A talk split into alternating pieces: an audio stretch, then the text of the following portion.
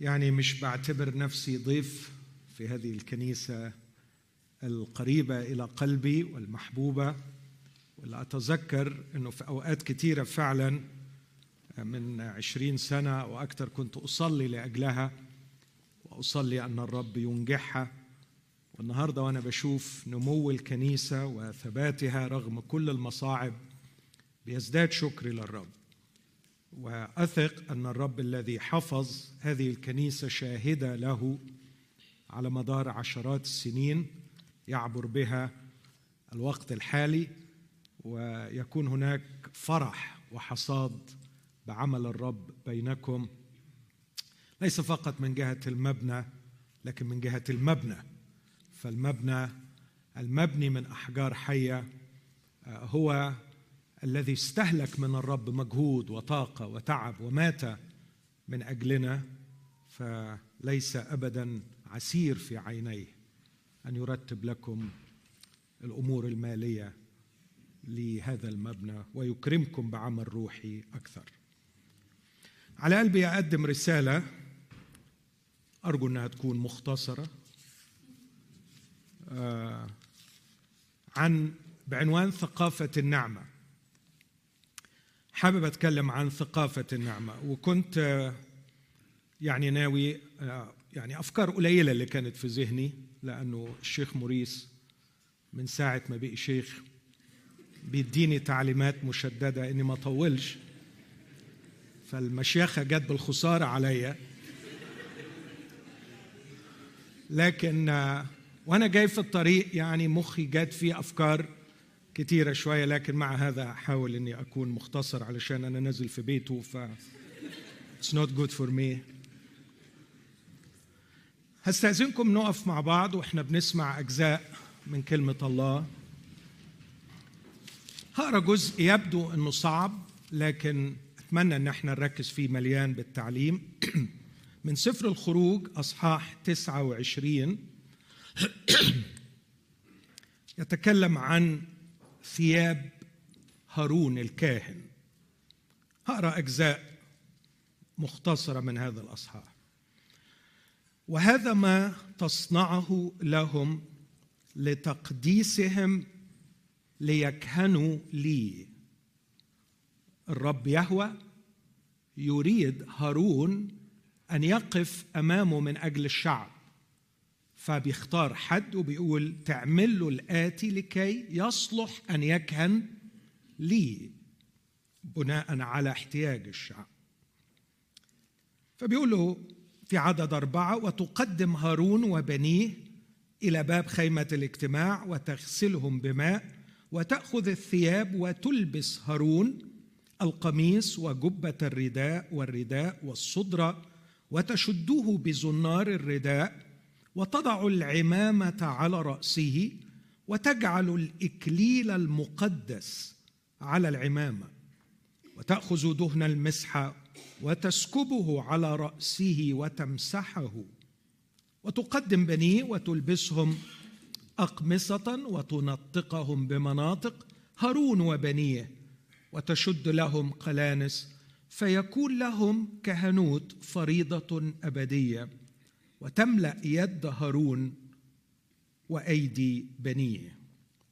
ثم في نفس الأصحاح وهو يتكلم عن أو عفوا أقرأ أجزاء من أصحاح 28 يقول له لما تلبسوا أصحاح 28 عدد 12 تضع الحجرين على كتفي الرداء على كتفي هارون بعد ما يلبس الرداء. حجري تذكار لبني إسرائيل فيحمل هارون أسماءهم أمام الرب على كتفيه للتذكار. شيلوا هارون من المخ وحطوا المسيح. وهقرأ العبارة دي تاني وانت بتحط المسيح. فيحمل هارون أسماءهم يحمل المسيح أسماءهم. أمام الرب على كتفيه للتذكار. في نفس الأصحاح عدد 29 يتكلم عن الصدرة التي على صدر هارون. فيحمل هارون أسماء بني إسرائيل في صدرة القضاء على قلبه عند دخوله إلى القدس للتذكار أمام الرب دائما. وتجعل في صدرة القضاء الأوريم والتميم لتكون على قلب هارون عند دخوله أمام الرب. فيحمل هارون قضاء بني إسرائيل على قلبه أمام الرب دائما.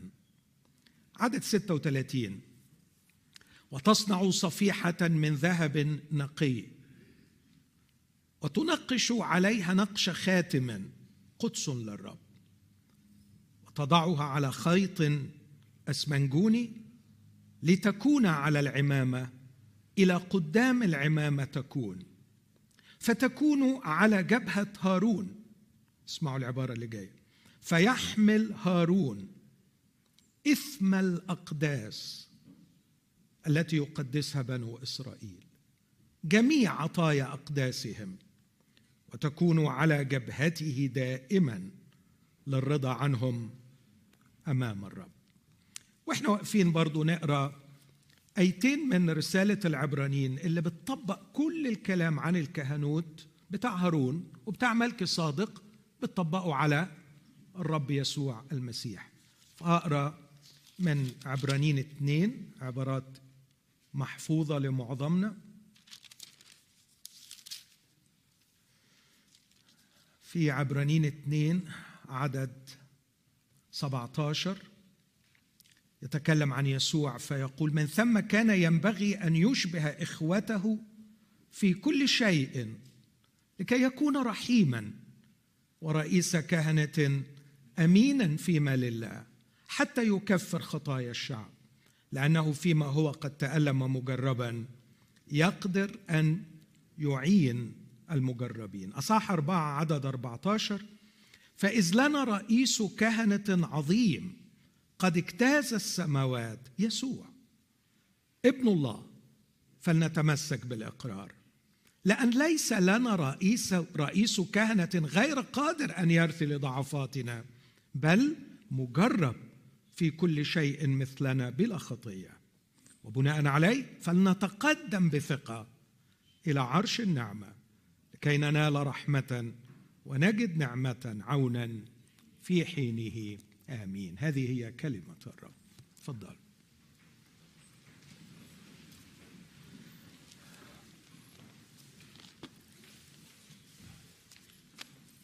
عايز أعمل ربطة ما بين كذا حاجة. لابد اولا إن إحنا نكون متفقين على شيئين أساسيين علشان الوعظة بتاعتي يكون لها معنى. الشيء الأول أن كل ما سبق فكتب في العهد القديم كتب من أجل تعليمنا فالعهد القديم لم يكتب عنا لم يكتب لنا لكنه كتب من أجلنا. حتى بالصبر والتعزية بما في الكتب يكون لنا رجاء. وهذا ينطبق أيضا على كثير من رسائل العهد الجديد هي موجهة لكورنثوس وفيليبي وكلوسي لكنها كتبت من أجلنا. فكل حرف فيها كل كلمة كل فكر لنا فيه تعليم. الأمر الثاني اعتماد الكتاب المقدس لأسلوب الرمز في التعليم. هذا منهج صادق عليه الرسول بولس لما قال وكل هذا رمز وهو يتكلم عن هاجر وسارة. وبالتالي عندما نقرأ عن هارون عندما نقرأ عن موسى عندما نقرأ عن داوود عندما نقرأ عن يشوع لابد أن نسأل أنفسنا هذا السؤال أين المسيح في هذه القصة؟ لأن شهادة يسوع هي روح النبوة. فهذا العهد القديم إذا أخرجنا منه المسيح يصبح كلام بلا قيمة عديم النفع لنا. فعلينا أن نبحث عن يسوع في كل هذه الرموز.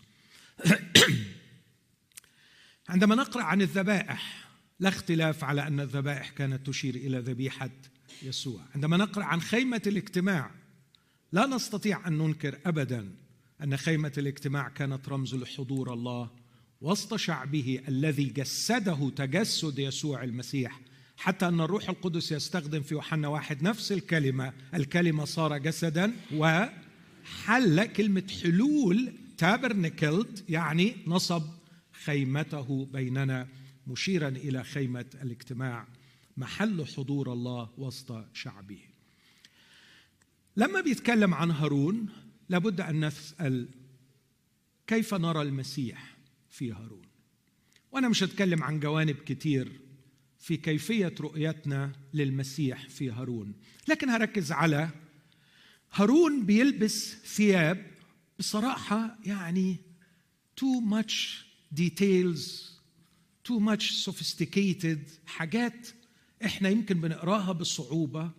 والسؤال لماذا كل هذا؟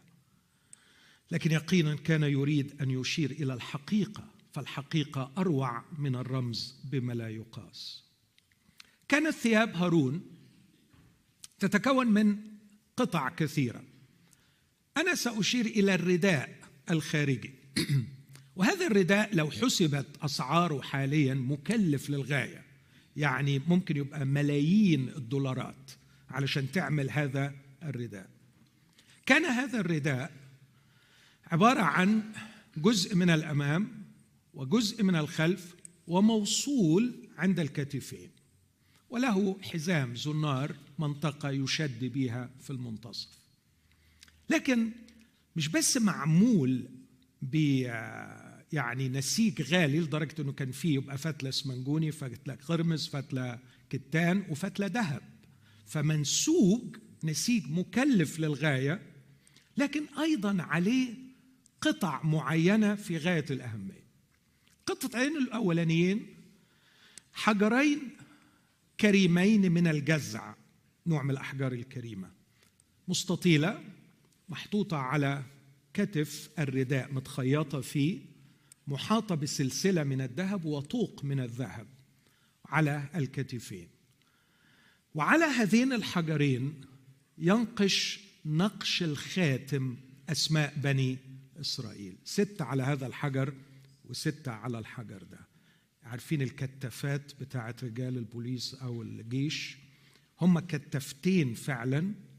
بس معمولين من حجر كريم ومحاطين بالذهب لضمان ثباتهم واستقرارهم على الكتفين ثم ينقش عليهم بالحفر أسماء بني إسرائيل. فعندما يدخل هارون أمام الرب أمام الشكينة أمام سحابة المجد التي تغطي قدس الأقداس والتي تملأ القدس بهاء ويقف أمام الرب يقف ممثلا نائبا representing بني إسرائيل.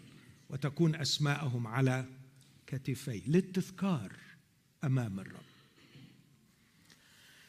لكن على الرداء في قطعة قماش مثنية متطبقه شبر في شبر. عرضها شبر وطولها شبر. محطوطة في المنتصف على قلب هارون. قرينا الكلمة دي مرتين. على قلب هارون. ومربوطة بأربع سلاسل ذهب. اثنين من تحت في المنطقة واثنين من تحت في الكتاف. فتبقى دايما الصدرة دي موجودة على قلب هارون. لا تنزع من الرداء. مربوطة بأربع سلاسل ذهب لهذا الرداء. متنية. جواها حجرين اسمهم الأوريم والتميم. جواها. ويحط هارون إيده ويمسك الحجرين دول ومن خلالهم بطريقة سرية معجزية كان يعرف قضاء الرب لبني إسرائيل. حكم الرب لهذا الشعب. يرتحلوا يقيموا يتحركوا آه، لا يتحركوا إيه يخرجوا للحرب؟ لا يخرجوا للحرب. من خلال هذين الحجرين الأوريم والتميم كلمتين عبريتين معناهم الأنوار والكمالات. من خلال هذه الأنوار والكمالات التي تعكس أنوار وكمالات فكر الله الذي لا يستطيع الشعب المسكين أن يعرفه الذي يحتاج إلى معرفة حكم الرب في تفاصيل الحياة. الكاهن ينوب عنهم في معرفة قضاء الرب لهم حكم الرب لهم. نعمل إيه؟ نروح فين؟ نيجي منين؟ معانا أطفال معانا شعب. ملايين ماشية في صحراء. هياكلوا منين؟ يشربوا منين؟ يقوموا يقعدوا يخرجوا الحرب يسكنوا ينصبوا الخيام يحلوا الخيام. ماذا نفعل؟ لديهم كاهن يدخل إلى حضرة الرب وعلى قلبه يحمل قضاء بني إسرائيل من خلال الأريم والتميم. لكن دول جوه الصدرة. على الصدرة من بره حاجة أعجب بقى. فاكرين الحجرين؟ منقوش عليهم الأسماء ستة وستة ومتحوطين بطوق ذهب وسلاسل ذهب. على الصدرة من بره 12 حجر.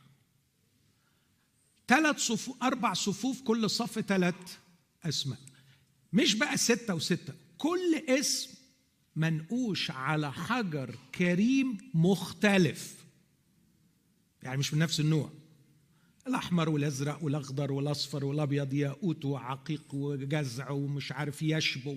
أشكال ولون الواحد ما يعرفش عنها حاجة يعني. بس ممكن تجوجلت وتقرأ وتشوف جمال هذه الأحجار والملايين التي تدفع فيها.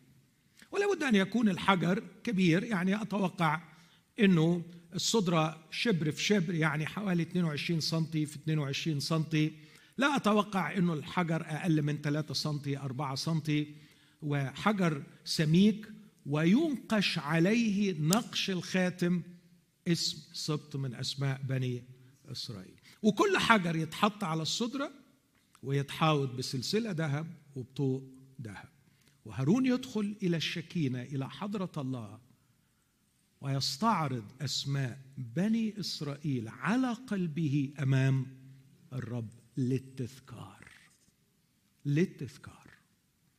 فيحمل الأسماء على كتفيه ويحمل الأسماء على قلبه ويحمل قضاء بني إسرائيل على قلبه. العبارة دي قريناها بالظبط يعني يقول يحمل أسماءهم على قلبه ويحمل قضاء بني إسرائيل على قلبه.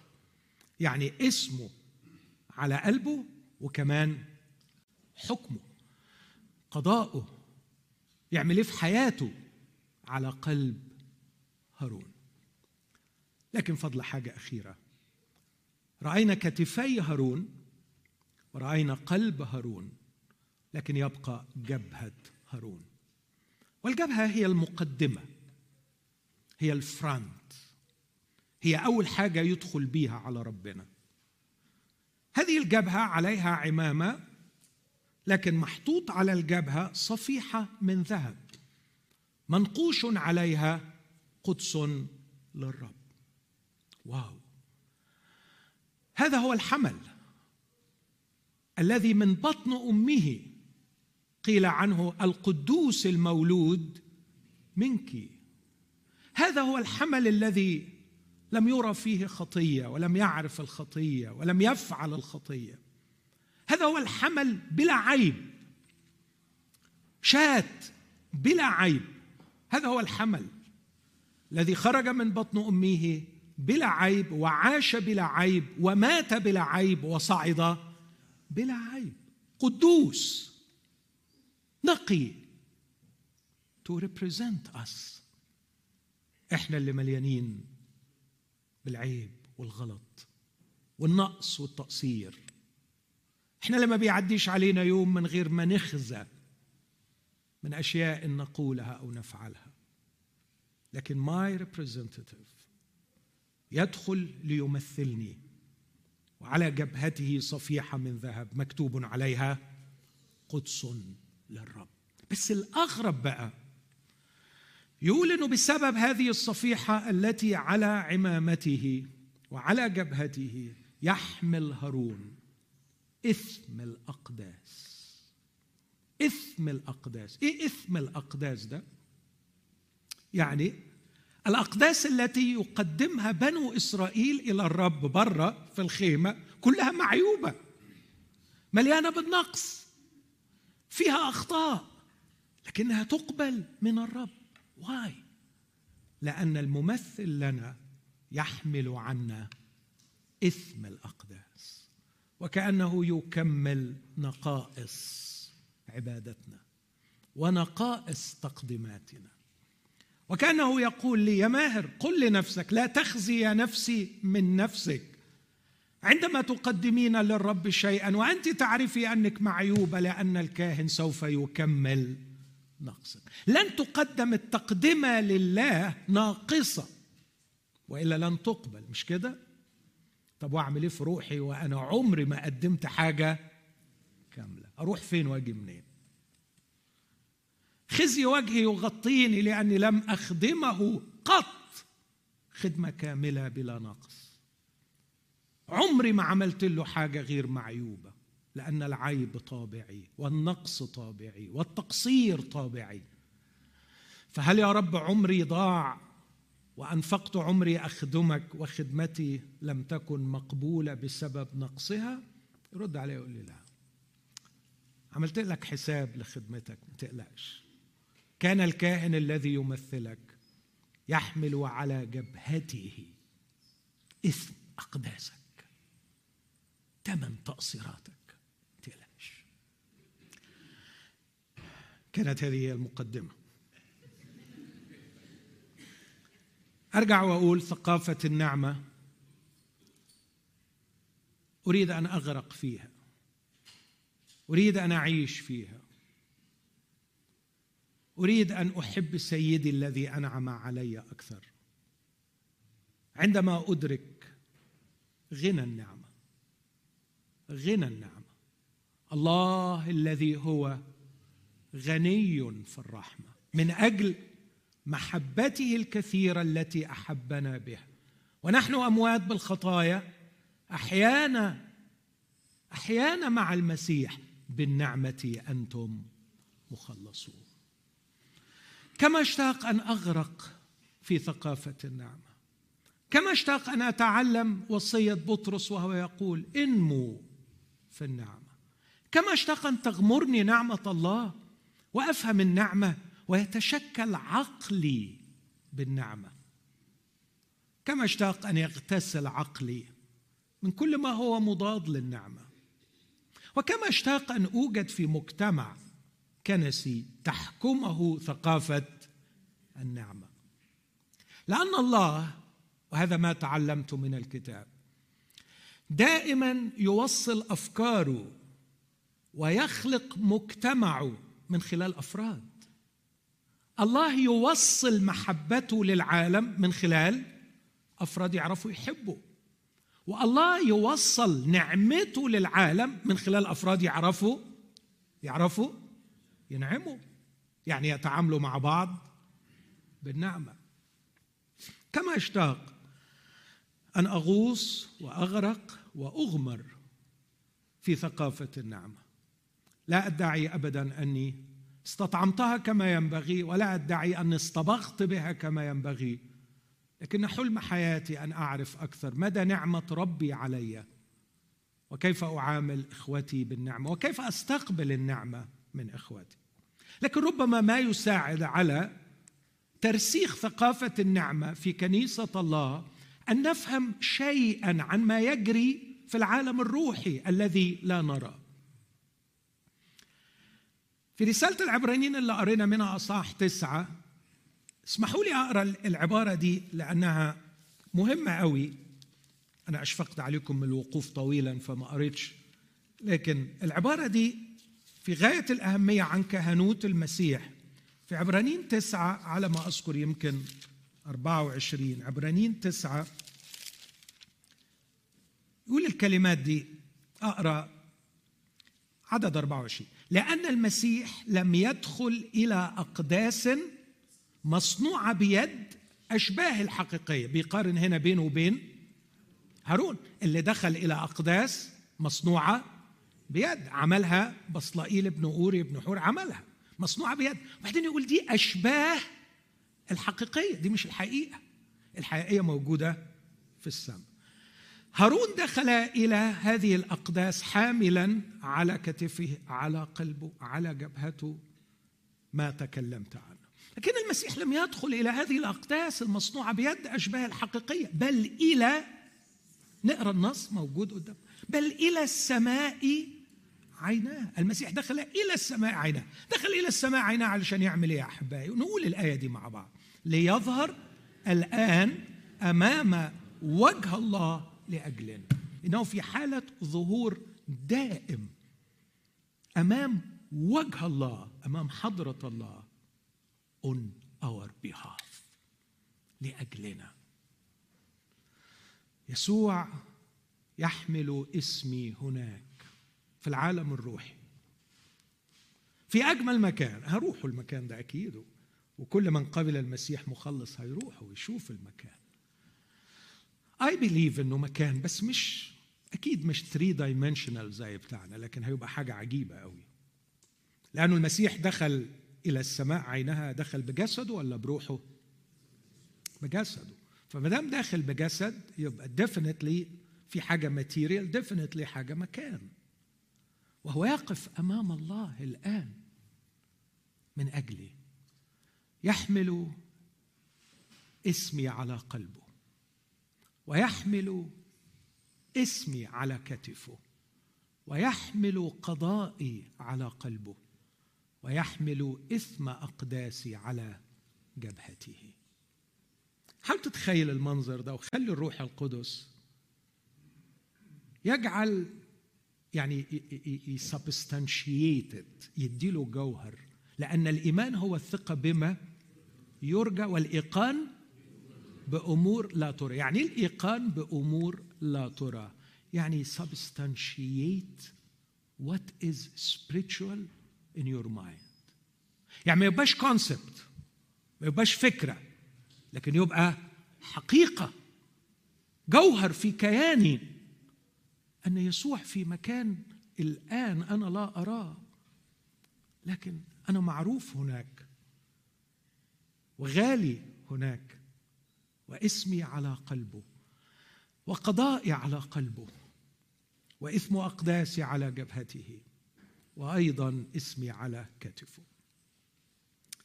هرجع بعد شوية لكتفه وقلبه وجبهته. بس نفسي نفسي قبل ما أروح هقف وقفة شوية كده على الثقافة المحيطة بينا. واخدكم بره الجو الحلو ده شوية. لكن نفسي أبوس كتفه ونفسي أبوس قلبه ونفسي أبوس جبهته. قبل يسوع قبله قبلوا الابن. يستحق التقبيل؟ نعم. قبل الابن. بوس يسوع حبه. قبله هو أحبك وقبلك. قبلك قبلة المصالحة وغفر خطاياك وإثمك. كانت جميلة أختي الفاضلة الكريمة التي أشتاق أن أراها في السماء عندما لم تكف عن تقبيل رجليه. غسلت بالدموع رجليه ولم تكف عن التقبيل. لا أعرف ماذا سأفعل عندما أراه هناك. بعد أن حمل عاري وغفر إثمي. وقطعني من حالة الخزي التي كنت فيها. وخلصني. وجعلني خليقة جديدة. وشرفني بأن أكون عضو في جسده. وأحمل اسمه. وأنا لا أستحق. كما اشتاق أن أقبل كتفه. وأقول له الكتف ده شلني. كما اشتاق. وأن أقبل قلبه. وأقول له قدرتني وأنا ما تقدرش. غلتني وأنا رخيص. تشيلني على قلبك؟ ده يعني لما واحد يقول للتاني يا أخي وأنا وأنت شلتني على قلبك يا أخي وأنا قاعد على قلبك؟ يسوع قعدنا على قلبه وعلى قلبه زي العسل. ده أنا سخيف. ده أنا الناس مش بتستحمل يمكن مراتك مش مستحملة. ولا جوزك مش مستحمل. صدقوني. وعلى فكرة هم مش عارفين كل سخافاتك. يعني لو شافوا كل حاجة ما تعرفش هيحصل إيه. هو بقى الغريب جدا إنه عارف كل حاجة عني. عارف كل حاجة عني. يعرف اللي ما تعرفوش مراتي عني. كم أخطأت في حق زوجتي.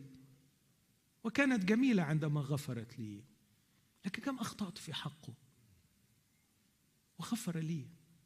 ورغم كل البلاوي اللي يعرفها عني لسه شايلني على قلبه. أريد أن أقبل قلبه. واه بقى على جبهته الحلوة دي. أقول له يا قدوس يا اللي ما غلطتش ولا غلطة تقبل إن أنت تكمل نقص خدمتي ونقص ذبايحي؟ ده أنا ده أنا ما في حاجة قدمتها إلا لما أفحصها ألاقي فيها عيبة. ولا حاجة كاملة ولا حاجة كاملة. وانت تتولى عني تكميل نقصي وتظهر أمام وجه الله لأجلي. الحجرين لا ينزعان من الرداء. هذا هو الطقس الهاروني. ممنوع. يعني هارون يموت هارون يموت يسلتوه من جوه الرداء ويدفنوه والرداء يفضل زي ما هو يلبسه اللي بعده. الحجرين ما يتفكوش. الصدرة ما تتفكش. الاسم ما يتشالش. إلى أبد الآبدين أمام وجه الله يحملني على كتفه. يحمل اسمي على قلبه. يحمل قضائي على قلبه. ويحمل عيوبي وإثم أقداسي. وحاجه حاجة تكسف بجد. لكن يحملهم على جبهته. كأنه داخل بيقول له اوعى تبص على عيوبهم بص عليا. قصرت معاك في حاجة؟ ابدا. أنت ابن الحبيب الذي بك السرور خلاص. I'm here on their behalf. بص على دي. يقول له أنت قدس ليا كلك كنت قدس ليا فلتختفي عيوبهم. في قداستي ولتختفي نقصاتهم في كمالي. وليختفي قبحهم في جمالي. إن كنت شفت عيب فيا قول لي. قول لا أنت عداك العيب. أنت من بطن من رحم الأم وأنت قدوس. وكل حياتك قدوس. وعلى الصليب قدوس. وإلى أبد الآبدين قدوس. يقول له احسب لهم قيمتي. وكمالي وجمالي. هذه يا إخوتي ثقافة النعمة. اللي أعتقد إن إحنا بعيد عنها ككنيسة. اسمحوا لي أقول كده ما تزعلوش مني. ليه إحنا بعيد عنها ككنيسة؟ رغم إن إحنا يعني كإنجليين بنتكلم كتير عن النعمة. بعضنا حول النعمة إلى الدعارة. أقول هذا اسفا. أقول هذا بقلب كثير وبغضب وبغيظ وليس هذا يعني قلة نعمة لكن قلة الأدب عمرها ما تبقى نعمة. مش كده؟ في فرق بين النعمة وبين قلة الأدب. ما ينفعش تبقى قلة أدب وأقول عنها معلش نعمة. لكن مع هذا أقول يا إخوتي رغم أننا كإنجليين نتكلم كثيرا عن النعمة لا نعيش كما ينبغي ثقافة النعمه إيه السبب؟ في أسباب كثير لكن واحد من ضمن الأسباب ملناش ذنب فيه قوي إنه الثقافة الغربية التي نعيش فيها اسمعوني في اللي بقوله ثقافة مضادة للنعمة. الثقافة الغربية الحضارة الأمريكية بالذات ثقافة مضادة للنعمه ليه بقول ده بثقة؟ أنصح بالاستماع إلى أو قراءة ديفيد بروكس. مين ديفيد بروكس؟ سياسي ومفكر أمريكي وصحفي PhD وكاتب في نيويورك تايمز كاتب في الواشنطن تايمز كاتب في نيوز ويك كاتب في وول ستريت جورنال. شخصية كبيرة قوي قدم TED talk أنصح بالاستماع إليه. عنوان ال talk بتاعه. The lies our culture tells us. الأكاذيب التي تخبرنا بها ثقافتنا. الثقافة الأمريكية كذبت علينا ثلاث كذبات. هو بيقول كده. مش هقف قدام أول كذبة وتاني كذبة. أول كذبة قال كذبت علينا وقالت لنا career success fulfills. And it's not. It cannot. ال career success هيشبعنا. ودي كذبة.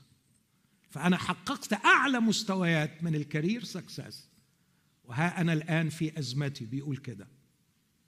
امرأتي طلقتني وأولادي تركوني وأعيش وحيدا في شقتي الفاخرة في نيويورك. أفتح أدراج مطبخي لأجد خطابات لا أجد ملاعق ولا شوك ولا سكاكين. لأني وحيد. لا أحد يزورني. لا أقيم مأدبة طعام في بيتي. ما عنديش هذا الامتياز إن في ناس تدخل بيتي وأعزم وأعيش في بيت. أنا مش عايش في بيت. قد خسرت أسرتي. وبعدين يقول العبارة المرعبة دي. يقول أستشعر دائما مرارة الوحدة. فأنا وحيد. وفي وحدتي أستشعر شيء من الفراغ في معدتي ممتزج بحرقان. ويبدو أن هذا الفراغ يعكس فراغ نفسي. هذا الفراغ الذي أستشعره في معدتي يعكس فراغ نفسي لأني أعيش وحيد. نجحت في الكارير لكني إنسان فاشل. الكذبة الثانية تستطيع أن تكون سعيد بنفسك. You are sufficient. Self sufficiency هو بيقول كده. دي كذبة تاني. Self sufficiency أنا أقدر أسعد مع نفسي. بعدين بيقول كل الدراسات بتقول أن الناس على فراش الموت يشهدون أن أكثر شيء أسعدهم في الحياة هي العلاقات العميقة. محدش عرف يسعد بروحه لكن كان يسعد من خلال العلاقات العميقه مع الآخرين. كذبوا علي وقالوا لي وعلموني السيلف سفشنسي بدل ما يعلموني إني أقيم علاقات عميقة مع الناس من حولي. الراجل ده على فكرة مش مسيحي ده من أصل يهودي ولا ديني. لكن اللي عايز أقف قدامه الكذبة الثالثة للثقافة الأمريكية اللي أنتم منقوعين فيها وعايشين فيها ثقافة الاستحقاق الميريتوكراسي. ثقافة الاستحقاق. يوصفها كالآتي أنا بترجم حرفيا منه. مضمون ثقافة الاستحقاق هو أنت ما تنجز. أنت ما تنجز. You are what you accomplish. خرافة ثقافة الاستحقاق مش بس مضمونة خرافة ثقافة الاستحقاق هو أنك تستطيع أن تعلي من قيمتك من خلال البراندات الغالية. تقدر to increase your dignity من خلال associating yourself with the prestigious brands. الثقافة دي موجودة ولا؟ هي دي ثقافة الاستحقاق. هي دي اللي تقلل النعمة في الكنائس. أن شعب الرب بتتغسل دماغه بثقافة الاستحقاق. راجع من يوم ما جيت كندا. جيت لك قد إيه؟ جيت لي مش عارف خمس سنين عشر سنين. عملت إيه في يوم؟ أنت ما تنجز. والدجنتي بتاعتك قيمتك هو على قدر ارتباطك بالبراندات الغالية. بدءا من براندات الهدوم لبراندات العربيات. عارفين الخيبة دي؟ أما عاطفة ثقافة الاستحقاق مضمونها خرافتها بيقول على حكاية البراندات دي خرافة. أما العاطفة الإيموشن بتاعتها الاسنشال فيها هي المحبة المشروطة. أي أنك تستطيع أن تجد طريقك للحب ولكي تحب من خلال تعبك ومجهودك. I know my way. عايز أتحب هشتغل عليها وهخلي الناس تحبني بفلوسي. بهداياي بجدعنتي بشطارتي. عاطفة ثقافة الاستحقاق هي ال conditional love لكن في الآخر يقول الأنثروبولوجي في ثقافة الاستحقاق مفهوم الإنسان في ثقافة الاستحقاق هي اسمح العبارة المرعبة دي أنك مجموعة أنك مجموعة مهارات ينبغي أن تستثمر وليس نفسا ينبغي أن تطهر. بص الروعة في العبارة دي. أنت مجرد يعني مجموعة سكيلز ده الإنسان. مين الإنسان؟ مش الكائن العظيم المخلوق على صورة الله. أو زي ما بحب أعرفه أيقونة الله الحية الحاملة لحضوره والفاعلة لمشيئته في الأرض. مش أيقونة جميلة مش مكلل بالمجد والكرامة الإنسان. No no. هو مجرد group of skills شوية مهارات. And you have to maximize them. شوف مهاراتك إيه وعظم الاستثمار فيهم لأن هي دي قيمتك في الآخر. هو ده انت في الآخر. بس الراجل الجميل ده بعد رحلة وفي أزمة في أزمة أنا أعتقد أنها أزمة ادته بصيرة لا تقدر بثمن وهو في أزمته وهو في وحدته في شقته الفارغة الموحشة في نيويورك تنبه إلى هذا الانسايت الخطير أنه ليس مجموعة مهارات ينبغي أن تستثمر لكنه نفس تحتاج أن تطهر to be purified. soul تحتاج إلى التطهير.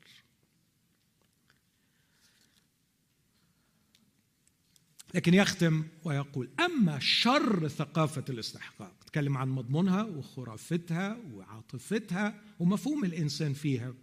قال أما الشر ثقافة الاستحقاق اسمع. هو أن من عاملك أفضل قليلا يستحق منك أفضل قليلا. صح؟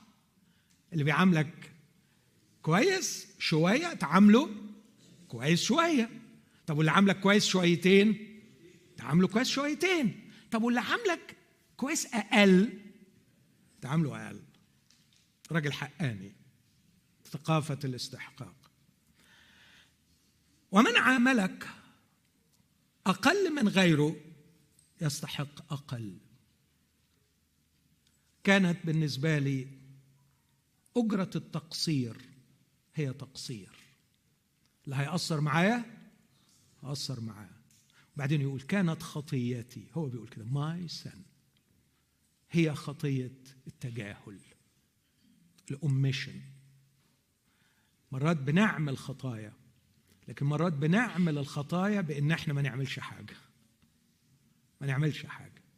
كانت خطيتي هي الأميشن هي التجاهل. لم أكن على استعداد أن أتنازل وأصل إلى من يقصر معي. فشلت أن أتواجد لأصدقائي. كنت أتهرب. وأتجنب عتابهم لأني غارق في ثقافة الاستحقاق. كانش يعرف معنى النعمة.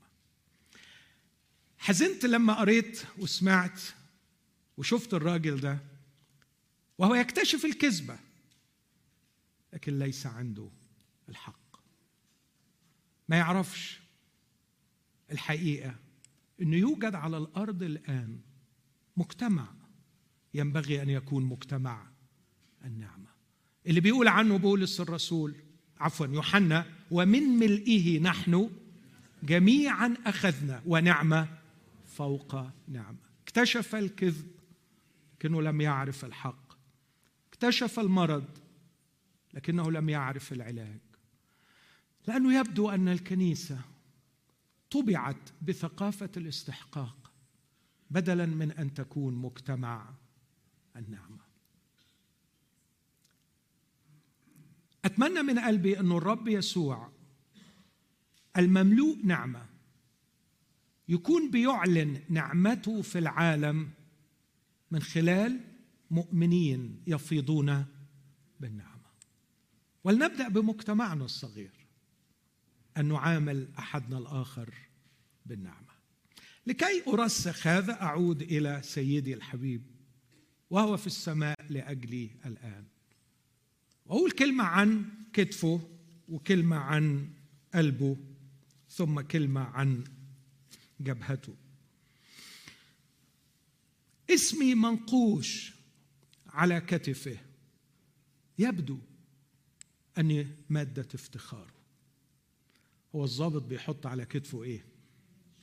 ناشين لا أنا بجد خجلان. يا رب يسوع ما فيش داعي من فضلك للإحراج ده. من فضلك يا رب يسوع ما تعملش العملة دي أنا هتكسف قوي. مالك يا حبيبي؟ لا لا لا لا مش هقدر. أرجوك ما تعملش كده. مالك؟ حضرتك ما تدخلش قدام الآب وأنت حاطط اسمي على كتاف. ممكن تحط اسم الاسيس ناجي معلش. ممكن تحط اسم الملاك ميخائيل. أحط اسمك. صرت عزيزا. في عيني مكرما وأنا قد احببته قول له لا بقى. قول له لا. هو كده. هو ذوقه كده. هو اختار كده. هو حب كده. أقدر بقى أجيب آيات كتير؟ بس هو قاعد ماسك لي الساعة. أقدر أجيب آيات كتير؟ بتقول إيه الآيات دي؟ بتقول إنه هو بيفتخر بيا. هو هو بيفتخر بيا. في رسالة العبرانيين أصحاح اثنين يقول للآب ها أنا والأولاد. تعرف تعرف كاتب العبرانيين اقتبس دي منين؟ اقتبسها من إشاعة 8 يقول ها أنا والأولاد الذين أعطانيهم الله آيات وعجائب.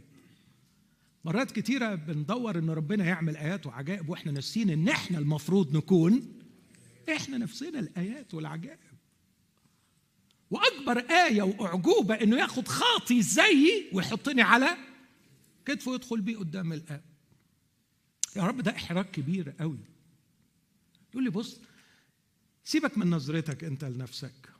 حاول حاول حاول تبطل اعتمادك على نظرتك لنفسك. حاول تكون هويتك من نظرتي ليك. شوفني أنا شايفك إزاي. وبعدين عايز أقول لك بقى إن الآب بيثق في ذوقي قوي. فإذا أنا قلت له إنه ماهر حلو خلاص أنت بايد حلو. مرة جاتني كده فكرة مرعبة شوية. قلت هو أنا لو حصل لي الزهايمر أو ديمنشيا وهنسى اسمي أبقى أنا انتهيت؟ أبقى أنا انتهيت؟ أنا مش موجود في ذاكرتي. بعدين افتكرت فكرة عزتني. I will be still existing in his memory. وبعدين سألت نفسي طب هو اني الأهم إن أنا أفضل in my memory ولا أفضل in his memory in his memory. وبعدين جاتني فكرة تاني إنه إذا ذكر أوجد وإذا لم يذكر محى وهو يذكر اسمي ومحى خطياتي أنا موجود في ذاكرة الله. قريته معايا للتذكار؟ فعندما يذكر الله مش ذاكرته سلبية زي زي الميموري بتاعتي تخزن تريتين المعلومات. لكن ذاكرة الله مش ذاكرة سلبية تختزن المعلومة. ذاكرة الله تخلق ما تفكر فيه. يدعو الأشياء غير الموجودة. خلاص هو إذا ذكر وجد إذا قال ماهر صار ماهر موجود. فاكرين؟ فاكرين اللي ماتت ماتت وشبعت موت ماتت وشبعت موت. كتبت عنها قصيدة زمان. دخلت إلى القبر فلم تجد ميتا تأخذه ولا موتا يأخذها. مين دي؟ مريم. ماتت عدم. شافت ملائكه لم تنبهر. قبر فلم تخشى ولم ترهب. ماتت. مات الخوف محروقا. كانتش خايفة لا من ضلمه ولا سلطان ولا قبر ولا موت ولم تنبهر حتى بالملائكة. ماتت. ماتت عندما مات الحب ومات الحلم. ماتت منذ ثلاثة أيام عندما مات الحبيب. رجعت للحياة. تعرفوا رجعت للحياة إزاي؟ لما قال مريم ذكر اسمها فصارت مريم موجودة. كان حتى لحظة قريبة جدا هالكا هالكا لصا قاتلا مجرما. سينتهي به الأمر بضعة عظام في حفرة تحت الصليب. لكن قال كلمة واحدة. اذكرني. خلصت. إذا ذكرني خلقني. إذا ذكرني أوجدني. هو يذكرني يذكر اسمي لكنه لا يذكر خطيتي. وإذا لم يذكر خطيتي يبقى خطيتي ما حد وجود. لاحظ الله فاعل. إذا لم يذكر خطيتي لم يعد لخطاياي وجود. قول هللويا ما تخافش حتى حتى وأنت في كنيسة مشيخيه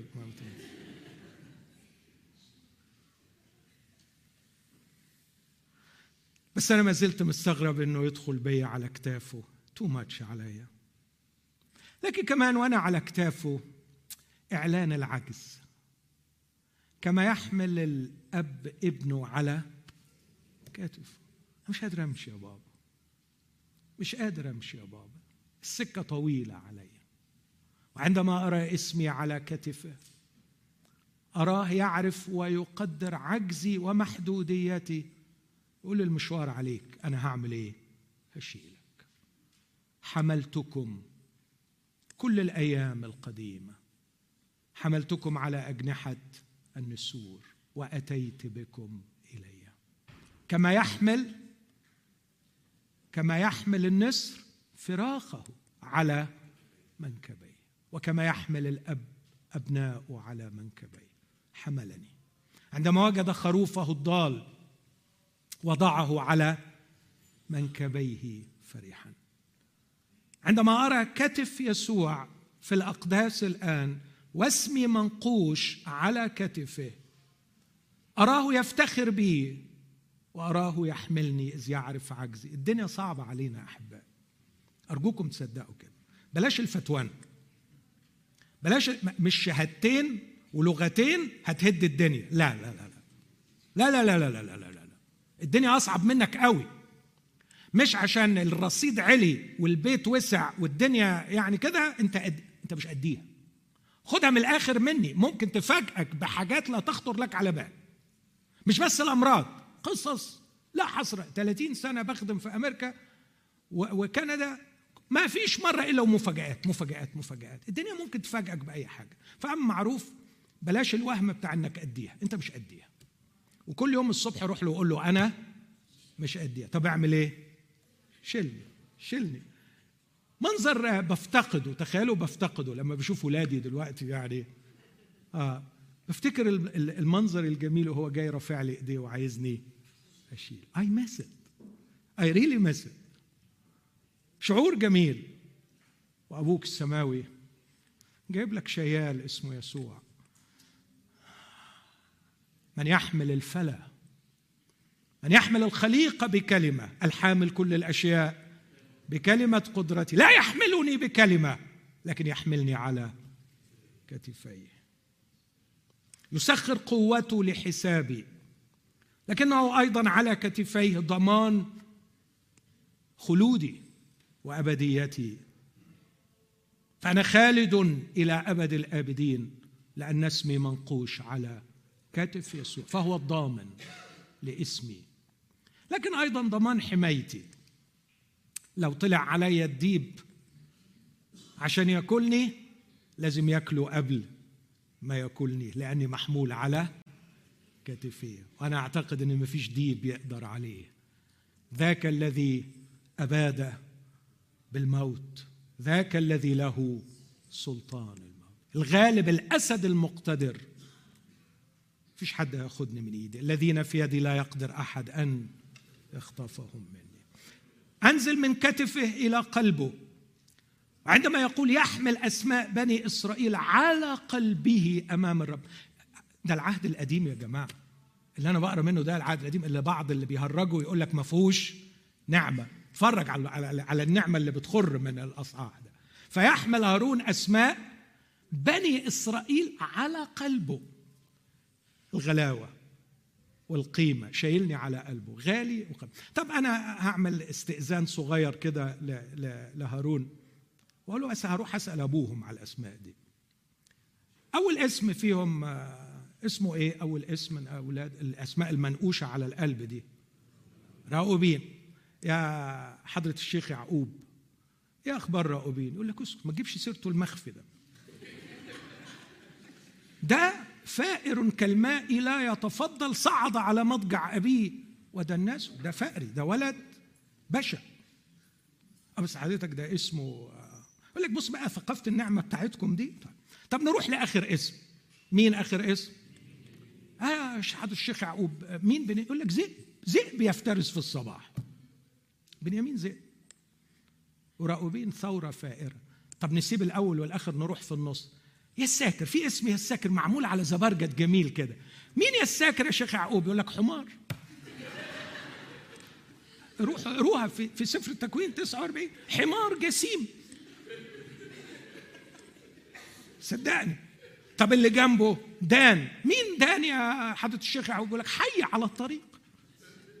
حمير على حيات على ذئاب. والأسماء دي على فكرة هو ده وضعنا وهو ده أصلنا. تضحكوش. إحنا we came from this. هذا هو اصلي يا إلهي. ولا أستحي أن أعترف بأني كنت نجس وخاطي وشرير. لكن يجيبني من الوحل ويحطني على قلبه ويحمل هارون أسماء بني إسرائيل على قلبه للتذكار أمام رب غلاوتي وقيمتي.